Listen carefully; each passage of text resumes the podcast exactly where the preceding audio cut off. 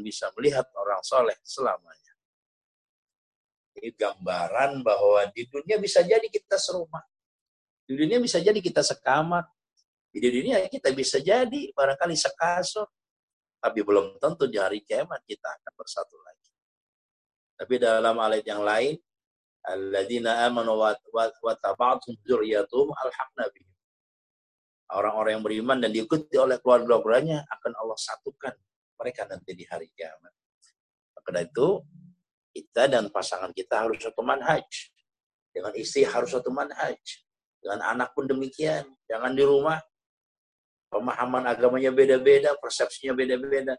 Terlebih-lebih dalam satu rumah tangga, orang berbeda-beda agama. Di dunia bisa jadi kita bersama mereka, tapi di akhirat kata Allah wamtazil yawma ayyuhal mujrim.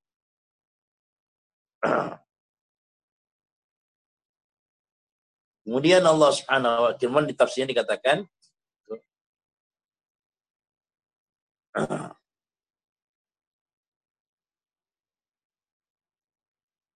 Falamma samiyal mujrimuna hadzal kalama tahayyaru. Maka ketika orang-orang yang berdosa itu mendengar pembicaraan ini, ungkapan ini, matatil zabaniyatu. Kemudian datang malaikat zabaniyah. Yufarriqun dal mujrimina minas salihin. Mereka memisahkan orang-orang yang berdosa dengan orang saleh. Kafarkit tuyuri minal jalad. Sebagaimana berpisahnya apa namanya burung dengan belalang. Fayafruqis siddiqa minal ashdiqa. Maka berpisah fayafrukul fayafrukul siddiq minal asdiqa. Mereka Jabaniyah itu berpisah antara teman dengan teman-teman. Wal aba minal aulad. Orang tua dengan anak. Wal zawj wal minal zawjah. Suami dengan istri. Wal akh minal akhi. Dan saudara dengan saudara. Berpisah satu dengan yang lain. Falamma rawa hadzal halata baka wa tadarra'u maka tatkala orang-orang mujrimun itu melihat kondisi begini, dia lihat di dunia serumah, di dunia ke mana-mana berdua ternyata sekarang berpisah, ya bakau wa tadarra'u. Mereka menangis dan merangek di hadapan Allah Subhanahu wa taala. Wa dan dia berkata, mereka berkata, wa wa wa wa wa wa ilah wa has wa hasarata. Betapa celakanya, betapa ruginya. Semua yaquluna kemudian berkata, mereka orang-orang mujrimun ya ayuhal ya, ya ayuhaz zabaniyah wahai malaikat zabaniyah amhiluna hatta nara tuh biarkan kami sampai kami melihat ya di ba'dana ba'dan dan menitip masing-masing ba'duna ba'dan menitip kita tuh satu satu sangat lain-lainnya jadi maksudnya mereka minta didikan agar kita bisa melihat ini teman-teman kita di dunia orang-orang soleh Agar bisa kita lihat sekarang di hari kiamat tuh. Dan bisa menitipkan satu dengan lainnya. Fayazanulahum bi'idnillah. Kemudian malaikat Zabaniyah mengizinkan mereka dengan izin Allah. Fayadau ba'dahum wajahi wajahu ala wajib ba'din. Kemudian masing-masing di antara orang-orang mujrimun itu meletakkan wajahnya di atas wajah yang lain. Wa ba'dahum yadau yadau ala uniqi ba'din dan mereka meletakkan tangannya di atas pundak yang lain. sana. Kemudian pada saat itu mereka menangis selama 40 tahun. Wa fi waqtin yakunu la ya'qilun. Wa fi waqtin yakunu la ya'qilun. Pada satu waktu mereka tidak berpikir. Wa fi waqtin taji'uhu lahum. Pada saat yang lain datang akal mereka ala rusyim di atas kepala mereka. Wa ba'da dzalika yunadil munadi ketika mereka sedang berpulkan satu dengan lainnya. Wamtazul yawma ayyuhal mujrim. Berpisahlah hari ini wahai orang-orang mujrimun, orang-orang yang berjaram itunya dosa. Fahlun nar yadhhabu ila tariqil yusra. Penghuni neraka, penghuni neraka berjalan menuju jalan sebelah kiri. Aila tariqi jahannam menuju kepada jalan neraka jahannam. Wa jannah sementara di surga ila tariqil yumna. Kepada jalan yang sebelah kanan. Ay ila tariqil jannah. Uh, artinya kepada jalan menuju surganya Allah Subhanahu wa taala.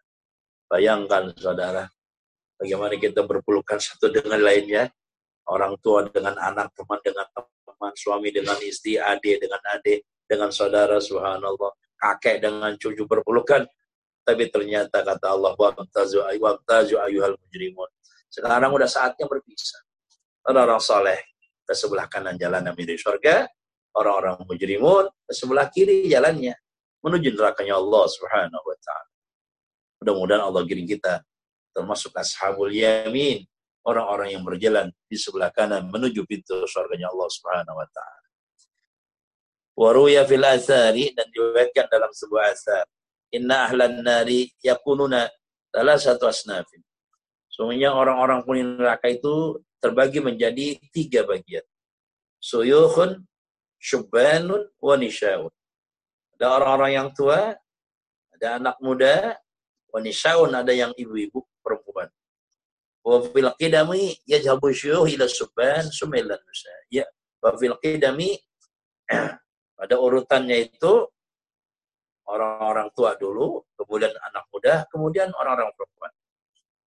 Fatakhudhu zabaniyata ar-rijala bili'ahim. Kemudian malaikat zabaniyah mengambil, memegang kepada orang-orang yang laki bili'ahalihim itu dengan jenggot mereka wan nisa eh, irihinna dan kalau orang perempuan dari ikatan rambutnya dipegang oleh malaikat Zabaniyah. Falamma qarabu ila jahannama maka tatkala mereka dekat ke tepinya jurang neraka yaquluna li Zabaniyah. Mereka berkata kepada malaikat Zabaniyah, "Amhiluna biarkan kita di sini. Biarkan hatta nabki ala anfusina sa'atan sampai kami nangis akan diri kami sendiri sesaat saja. Faya'danu lahum fayabkuna bukan syadidan maka malaikat Zabaniyah mengizinkan kepada mereka sampai mereka nangis dengan nangis yang sangat kuat bihaisu tajri safinatu fi dumu'ihim seukurannya air mata mereka itu bisa mengalir, bisa berjalan di atasnya perahu. Begitu, saudara yang ini gambaran bahwa sebelum memasuki kondisi yang seperti ini, persiapan optimal harus kita lakukan. Apakah kita termasuk orang-orang yang soleh, atau kita masuk orang-orang yang mujrim. Ini cita-cita seperti ini, ya, walaupun tampaknya ini, ya, tampaknya penafsiran-penafsiran biasa, tapi ulama mencoba memahami, ulama-ulama mencoba memahami agar supaya penafsiran yang seperti ini itu bisa dicerna oleh orang-orang awam maupun orang-orang alim agar apa? Agar kita melakukan preparation, persiapan. Kalau seandainya kondisi ini terjadi, subhanallah, Betapa Nauzubillah min kalau Allah masukkan kita orang yang mujrim. Ketika Allah timbang amal perbuatan kita yang lebih berat alaman alam apa namanya amalan dosa kita dibanding amal kebaikan kita. Di situ sangat-sangat merugi. Ternyata orang-orang yang kita sangkakan, orang-orang yang dibawa kita di dunia, tapi di hadapan Allah di hari kiamat, dia dimuliakan oleh Allah Subhanahu wa taala. Sebaliknya, orang yang di dunia kita muliakan, tapi di hari kiamat di hadapan Allah, dia justru yang dihinakan oleh Allah Subhanahu wa taala. Wamtazul yawma Kita lanjutkan. Majal khitabu kemudian datang itu panggilan dari Allah, seruan dari Allah Subhanahu wa taala. Alam ahad ilaikum ya bani Adam. Bukankah telah aku ikat? Aku ikat. Jadi ada semacam perjanjian antara makhluk manusia dengan Allah Subhanahu wa taala dalam surah Al-Am Allah katakan alastu birabbikum. Ini ahdun perjanjian yang kuat antara kita dengan Allah Subhanahu wa taala. Perjanjian itu yang pertama adalah apa itu? Allah bikin komitmen dengan kita manusia dengan dalam dalam proses alam roh kita. Alastu birabbikum. Bukankah aku Tuhan? Yang kedua, Allah ikat lagi perjanjian dengan manusia. Apa itu? Allah ta'budu syaitan. Jangan kalian menyembah syaitan. Innahu lakum mubin. Sesungguhnya setan itu bagi kalian musuh yang nyata, jelas-jelas kelihatan setan itu. Wujudnya kelihatan. Bisikannya benar-benar kelihatan. Apa namanya? Jebakannya maka jadi syaitan itu benar-benar kelihatan. Yani alam amarukum ya bani Adam. Alam amurukum ya bani Adam Bukan telah aku perintahkan kepada kau, hai manusia, Allah tatabi'u syaitana fi ma'syatillahi ta'ala. Janganlah kalian ngikutin syaitan. Fi ma'syatillahi ta'ala dalam maksiat kepada Allah subhanahu wa ta'ala. Wala ta'malu biqauli syaitan. Jangan kalian berbuat ngikutin dengan ucapan syaitan. Fa inna adawatahu lakum zahiratun wa bayyinatun. Karena sesungguhnya permusuhan syaitan kepada kalian itu benar-benar kelihatan. Zahiratun kelihatan, wa bayyinatun. Dan benar-benar jelas. Yang kedua, komitmen yang kedua adalah wa bununi hadza syiratul mustaqim. Dan sembahlah aku. Ini jalan yang lurus. Gak perlu ngikutin setan, ini jalan yang lurus. Ay alam amurukum antuti'uni antuti'uni. Bukankah aku kalau perintahkan kalian untuk taat kepadaku. Fa inna najatakum fi taati amrina. Sesungguhnya itu, itu keselamatan kalian ketika kalian taat dengan perintah kami kata Allah Subhanahu wa taala dalam tafsirnya. Ya yang dimuliakan oleh Allah Subhanahu wa taala. Al-Ghazali dalam Haji itu sangat-sangat indah. Bagaimana setan menggoda manusia dengan tujuh pintu godaannya. Dan ini bisa dialah hanya dengan iman yang kuat kepada Allah Subhanahu wa taala. Pertama, tuh pertama setan menggoda kita dengan pintu pertama adalah Allah ta'budullah. Jangan kalau bisa jangan ibadah kepada Allah Subhanahu wa taala. Jangan sembah Allah, jangan ibadah kepada Allah Subhanahu wa taala. Merayu setan sedemikian rupa. Banyak orang terjebak di pintu ini, banyak. Banyak orang yang hidupnya tidak ibadah kepada Allah Subhanahu wa taala Ibadah itu bukan hanya ibadah zahir, tapi hubungan dengan manusia, proses penghidupannya, proses perolehan rezekinya, dia labrak habis-habisan. Gak kenal halal dan haram. Halal masuk, haram masuk. Dia tinggalkan ibadah kepada Allah Subhanahu wa taala. Lawannya yang pertama dengan iman. Yang pertama, bagaimana iman berkata? Kalau kita kita tidak ada ibadah, apa yang akan kita bawa untuk bekal kita kepada Allah Subhanahu wa taala? Ini suara-suara keimanan suara yakin kepada Allah Subhanahu wa taala. Lulus pintu yang pertama, setan masuk yang pintu yang kedua. Wa amaru bitashwib. Ibadah-ibadah tapi setan menggoda kalau bisa ditunda saja. Nanti kalau sudah pensiun. Nanti kalau sudah tua, pantas rajin ke masjid. Taubat jangan sekarang, nanti kalau udah pensiun baru tobat. Tabungan udah banyak, rumah udah punya, deposito udah punya, baru tobat enak. Iman. Apa kata iman? Tuh. Amal perbuatan. Tidak ada jaminan umur kita untuk bisa hidup sampai besok. Kalau bukal kita tunda, berarti perbuatan besok kita akan tunda lagi. Begitu seterusnya. Sementara umur kita, kita nggak tahu apakah kita sampai besok atau minggu yang akan datang. Ini iman. Ini Subhanallah. Lolos kita di pintu yang kedua. Setan menggoda kita. Apa itu? Wa amaru bita'anjul. Allah rayu-rayu kita dengan buru-buru. Buru-buru. Ibadah dilakukan tapi buru-buru. Sholat buru-buru. Puasa buru-buru. Apa puasa buru-buru? Masih siang udah mikirin buka pakai apa. Ribut makan pakai apa. Buru-buru. Saudara, kemudian iman berkata lagi. Ibadah itu asal cukup rukun dan syaratnya, itu berkata sah.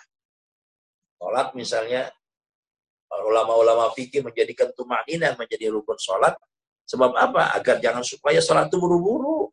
Tuh, puasa pun demikian. Imam Ghazali membagi orang puasa, puasanya awam, puasanya khos, puasanya khos bil khos. Apa itu puasanya awam? Orang yang puasa hanya lapar dan haus saja. Puasanya orang khos adalah orang yang puasanya itu selain puasa bisa menahan emosi, bisa menahan syahwat dan sebagainya. Tingkatan khawasul khawas bukan hanya dia menahan, dia ingat nanti buka pakai apa itu batal puasanya. Lulus di pintu yang ketiga. Setan datang lagi di pintu yang keempat. Wa amaru ria. Setan goda kita untuk ria. Apa itu ria? Ria itu menjual amalan akhirat untuk dunia. Pertontonkan amalan akhirat pertontonkan ibadah agar dipuji oleh orang. Dunia itu ada dua, ada zahir, ada yang namanya sir. Dunia zahir, duit, rumah, pangkat, jabatan. Kalau yang tidak zahir, yang batin apa itu? Pujian orang. penghargaan orang. Jadi kalau kita ibadah ingin dihargai orang, kita ria. Iman berkata lagi, tidakkah cukup penglihatan dari Allah Subhanahu wa? Bukankah Allah itu muhit, zat yang tahu akan semuanya? Bukankah tidak apakah tidak cukup dengan penglihatan dari Allah? Lolos di pintu yang keempat. Setan muncul di pintu yang kelima. Apa itu? Wa amaru bil ujub. Wa amaru bil ujub. Banggakan amal kita. Seakan-akan kita bisa. Banggakan amal kita. Seakan-akan kita bisa. Iman berkata lagi. Bukankah semua gerakan ibadah kita. Bukankah seluruh ketaatan kita. Itu hakikatnya. Karena Allah mudahkan. Allah izinkan kita untuk bertaat. Allah izinkan kita untuk beribadah. Bukan dari kita. Semata-mata kita digerakkan oleh Allah subhanahu wa ta'ala. Lulus di pintu yang kelima muncul di setiap pintu yang keenam. Apa itu? Saudara yang dimuliakan Allah Subhanahu wa taala, setan berkata, tidak usah diriakan, tidak usah diujubkan, tidak usah buru-buru. Tuh, ibadah-ibadah saja tetap tapi diam saja tuh biar orang jangan ada tahu, cukup Allah yang tahu, tapi omongan seperti ini tujuannya adalah riak jadi lebih jahat seperti ini. Kadang-kadang kita merendahkan orang lain yang tidak sholat. Kita merendahkan orang lain yang berbeda pendapatnya dengan kita. Ingat, Imam Ibn Taumiyah pernah mengatakan, kalau kita ingin melihat kualitas orang, lihat sikap dia ketika menerima perbedaan pendapat dari orang lain. Imam Ibn Taumiyah berkata begitu. Tuh. Nah orang-orang seperti ini menganggap bahwa dirinya paling benar. Dalam makalah yang lain, Imam Ibn Qayyim al berkata, kalau kita ingin mencari teman yang tidak punya salah, yang pernah bermimpi akan menemukan Allah. Nggak pernah ada. Ini orang tujuan dari Gagal di pintu yang keenam, setan muncul di pintu yang ketujuh. Apa itu? Kata setan, bukankah ketika umur kalian umur empat bulan di kandungan, di situ telah ditulis ajal Anda. Di situ ditulis apa? Jodoh Anda.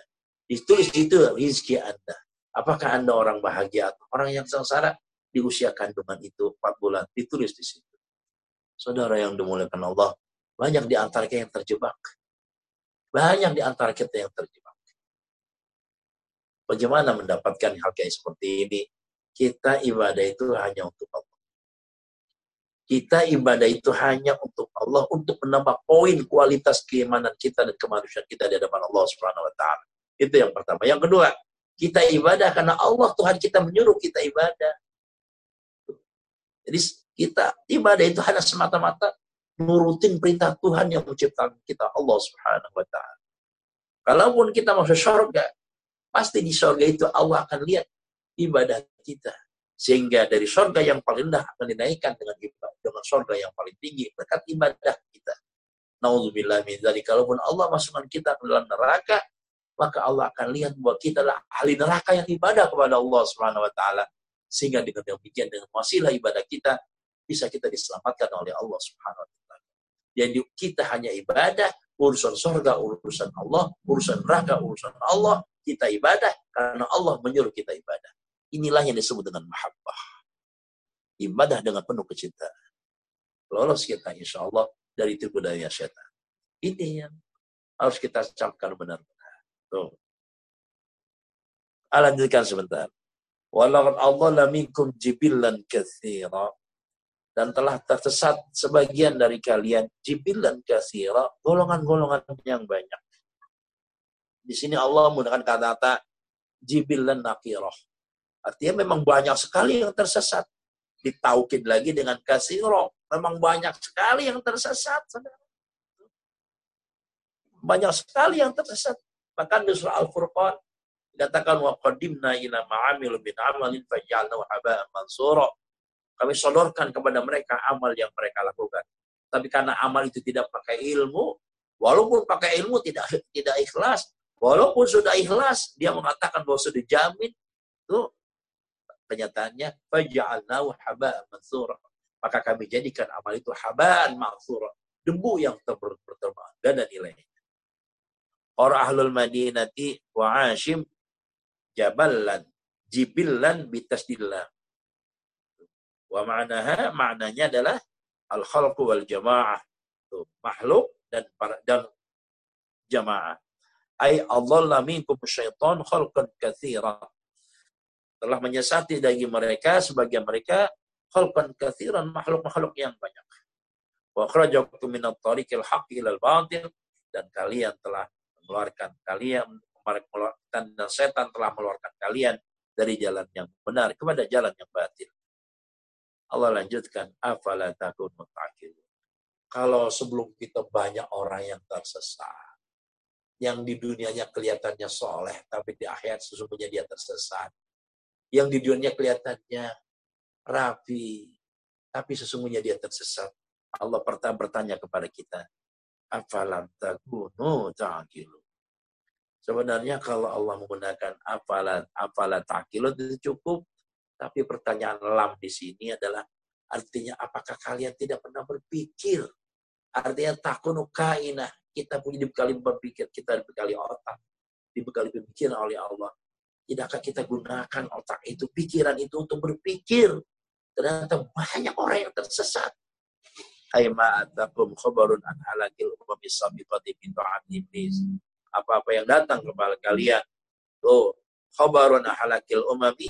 Kabar-kabar tentang hancurnya umat as-sabiqati yang terlebih dulu itu hati iblis karena hancurnya mereka dengan patuhnya mereka kepada rayuan-rayuan iblis. Maka dari itu di bulan Ramadan ini kita bisa membedakan bagaimana itu setan itu kita ikat. Sufidati syayatin dalam sebuah hadis Rasulullah SAW itu setan diikat maksudnya apa? Ketika kita tahan emosi kita, kita tahan amarah kita, kita tahan nafsu kita, itu pulang-pulang setan tuh kita ikat itu zaman jangan sampai mereka masuk. Bukan dalam pengertian, mohon maaf, orang berkeliaran itu aman saja setan digabungkan seperti itu. Kata Rasulullah SAW, Inna majra syaitan libni Adam kama dam. Jalannya setan pada tuh dalam tubuh manusia seperti jalannya darah. Fadayyikuhu bil bil ju wal atas. Maka persempitlah jalan itu dengan ju, lapar dan haus. Wallahu alam bisawab.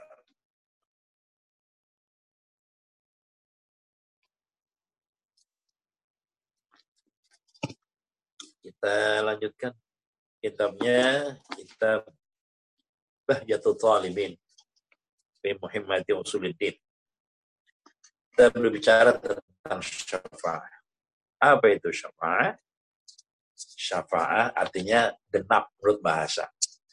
Tapi syafaat di sini adalah pertolongan yang diberikan oleh Rasulullah Sallallahu Alaihi Wasallam dan orang-orang yang diizinkan oleh Allah Subhanahu Wa Taala dalam surah ayat kursi dikatakan madzalladzi yashfa'u indahu illa. Dan siapa yang bisa diizinkan oleh Allah, siapa yang memberikan syafaat kecuali izinnya Allah Subhanahu wa taala. Rasulullah bisa memberikan syafaat, guru-guru kita, orang tua kita, murid kita barangkali juga bisa memberikan syafaat. Banyak kita sebagai guru tidak boleh merasa murid kita lebih benar dibanding guru kita.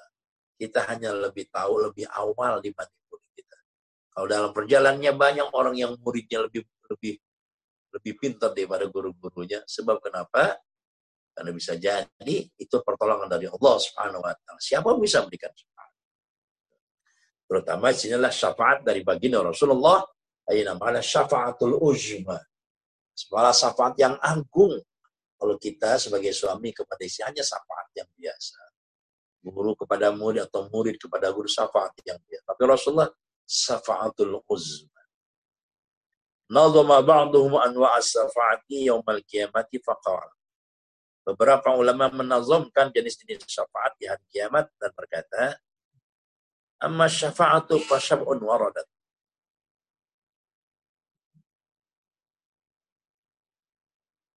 Adapun syafaat itu dibagi tujuh. Arba'atun bil hashimin faradat Empat di antara tujuh itu khusus buat Bani Hashim. Khusus buat turunannya baginda Rasulullah Sallallahu Alaihi Wasallam.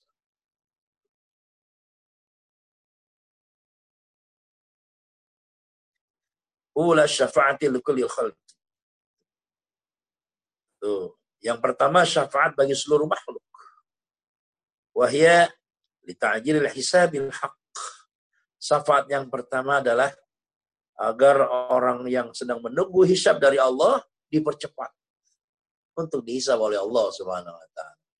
Kalau seandainya nanti di antara umat Rasulullah mantri miliaran orang di nomor yang sekian, itu ada orang yang nanti dalam sebuah hadis itu akan ada orang yang apa namanya tenggelam dengan keringatnya seubun-ubun, ada yang seleher, ada yang seperut, ada yang selutut, ada yang semata kaki, karena antrinya begitu lama dan jauh, bahkan dalam sebuah risalatul mu'awanah Imam Hadar berkata banyak orang yang sudah frustasi ya Allah neraka neraka lah nggak nunggu selama ini. Di situ datang syafaat. Syafaat yang pertama pertolongan agar supaya kita mendapatkan porsi yang lebih cepat nomor yang lebih cepat untuk dihisab oleh Allah Subhanahu wa taala. Baniyatun yang kedua, wahya liqaum yadkhuluna fi ghamratin nar. Yakhrujun. Mereka yang sudah difonis oleh Allah masuk dalam ghamratin. Apa namanya? panasnya neraka, yakhrujun dan dari syafaat itu mereka bisa keluar. Ini yang oleh Rasulullah dalam sebuah dikatakan inna syafaati itu uh, likabairi min ummati. Sungguhnya syafaatku buat orang-orang yang melakukan dosa besar. Ini maksudnya syafaat yang kedua seperti ini. Jadi Rasulullah nanti melihat ada orang-orang dari umatnya yang dalam posisi mereka tenggelam dalam neraka. Rasulullah angkat tangan, Ya Allah, salim ummati, salim ummati, salim ummati.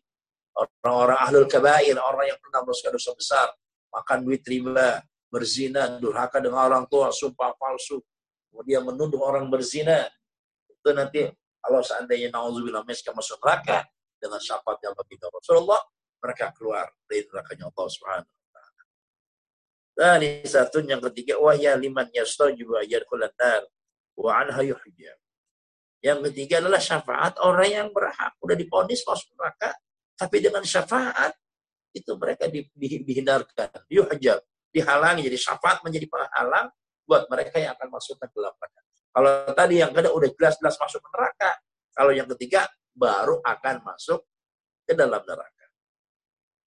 Rabi'ah yang keempat wahya liqaumin najih najiyah bila hisab bidukhulil aliyah adalah buat orang-orang yang selamat tanpa hisab untuk masuk ke dalam derajat yang tertinggi di surganya Allah Subhanahu wa taala. Orang-orang yang tanpa hisab. Dalam sebuah hadis qudsi Rasulullah sallallahu alaihi wasallam pernah bersabda itu Inna min ummati qaumun yatiruna min kuburihim wa yadkhuluna al-jannata bighairi hisab. Hatta ta'ajjaba alaihumul malaikatu. Sungguhnya di antara umatku kata Rasulullah ada orang-orang yang nanti terbangkan dari kuburnya langsung ke surga tanpa hisab.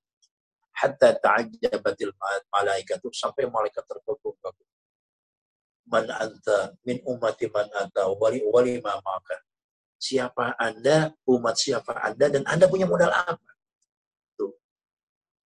Ah.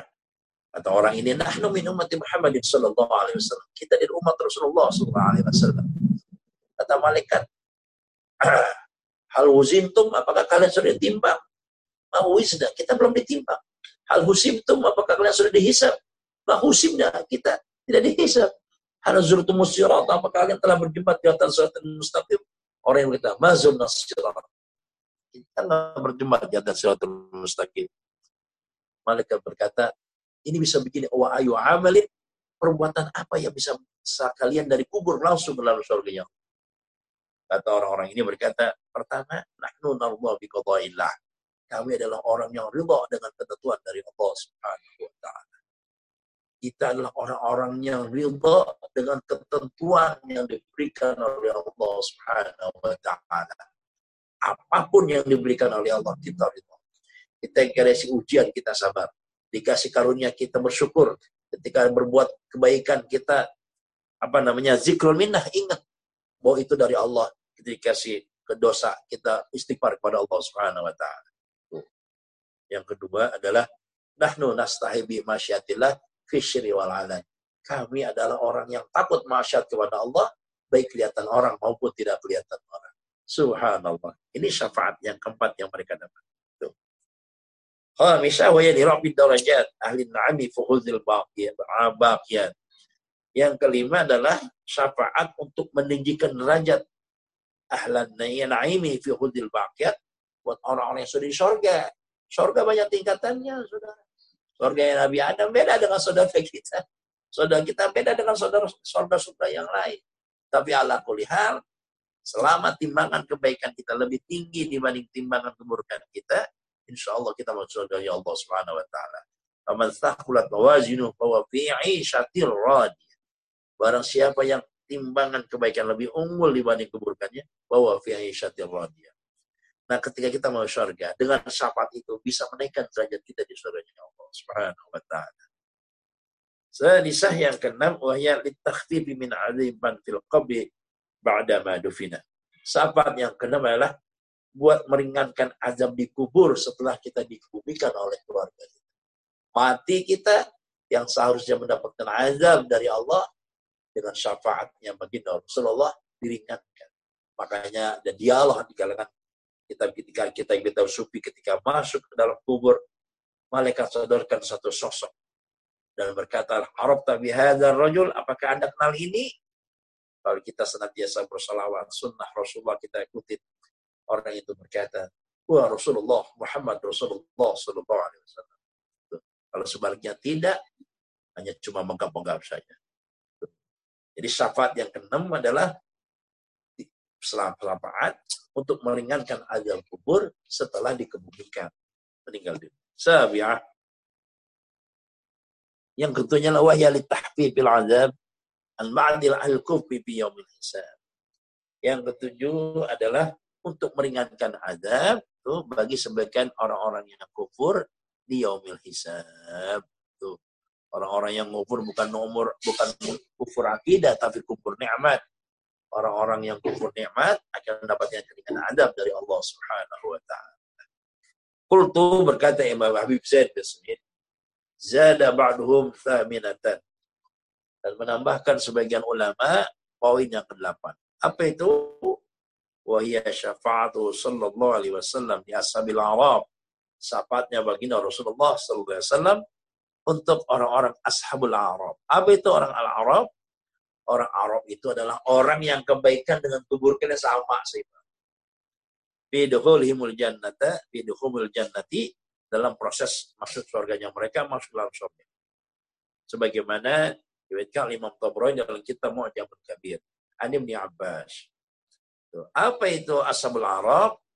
Wa arjahul aqwali fihim dan menurut kaul yang paling rajih itu dalam ashabul Arab annahum qaumun istawat hasanatuhum wa sayiatuhum tuh bahwa mereka adalah satu kaum yang kebaikan dengan keburukannya sama tidak lebih unggul kebaikannya atau tidak lebih unggul apa namanya keburukannya. Sama apa namanya ashabul araf.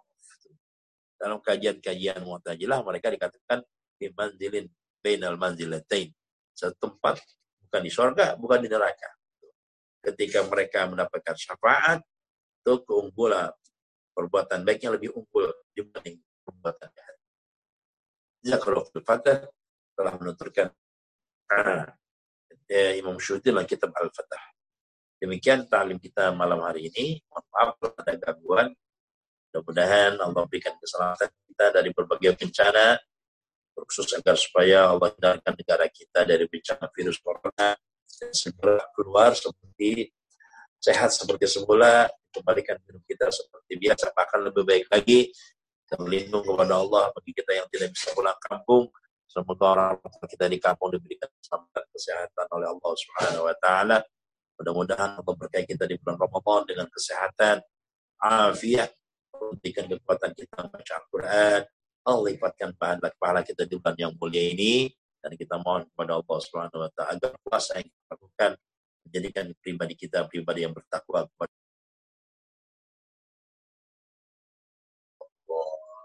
Allah. Amin. اللهم انفعنا بما علمتنا وعلمنا ما ينفعنا زدنا علوما تنفعنا اللهم ان شاء الله شاهدنا الله نازلنا الله حاجنا الله معنا الله قريب منا وشاشر معاني ذلك كله وشاشر معاني ذلك كله وشاشر معاني ذلك كله اللهم إنا نسألك فهم النبيين وحفظ المرسلين وحفظ الملائكة المقربين. اللهم أغننا بالعلم وزينا بالحلم واغفر بالتقوى جمنا بالعافية. اللهم بارك لنا في رمضان. اللهم بارك لنا في رمضان. اللهم بارك لنا في رمضان بصحة وسلامة وعافية. أعينا على الصيام والقيام وكرة الكان اللهم اشف عنا البلاء والوباء والأمراض والطاعون والزلازل والشدائد والمهن. من بلدنا هذا نسي خاصة. المسلمين عامة اللهم صل وسلم آبانا وسلم جميع المسلمين والمؤمنات والمؤمنات ربنا تقبل منا إنك أنت السميع العليم ثم علينا إنك أنت التواب الرحيم ربنا آتنا في الدنيا حسنة وفي الآخرة حسنة وقنا عذاب النار وصلى الله على سيدنا محمد وعلى آله وصحبه أجمعين سبحان ربك رب العزة عما يصفون والسلام على المرسلين والحمد لله رب العالمين Mohon maaf. Assalamualaikum warahmatullahi wabarakatuh.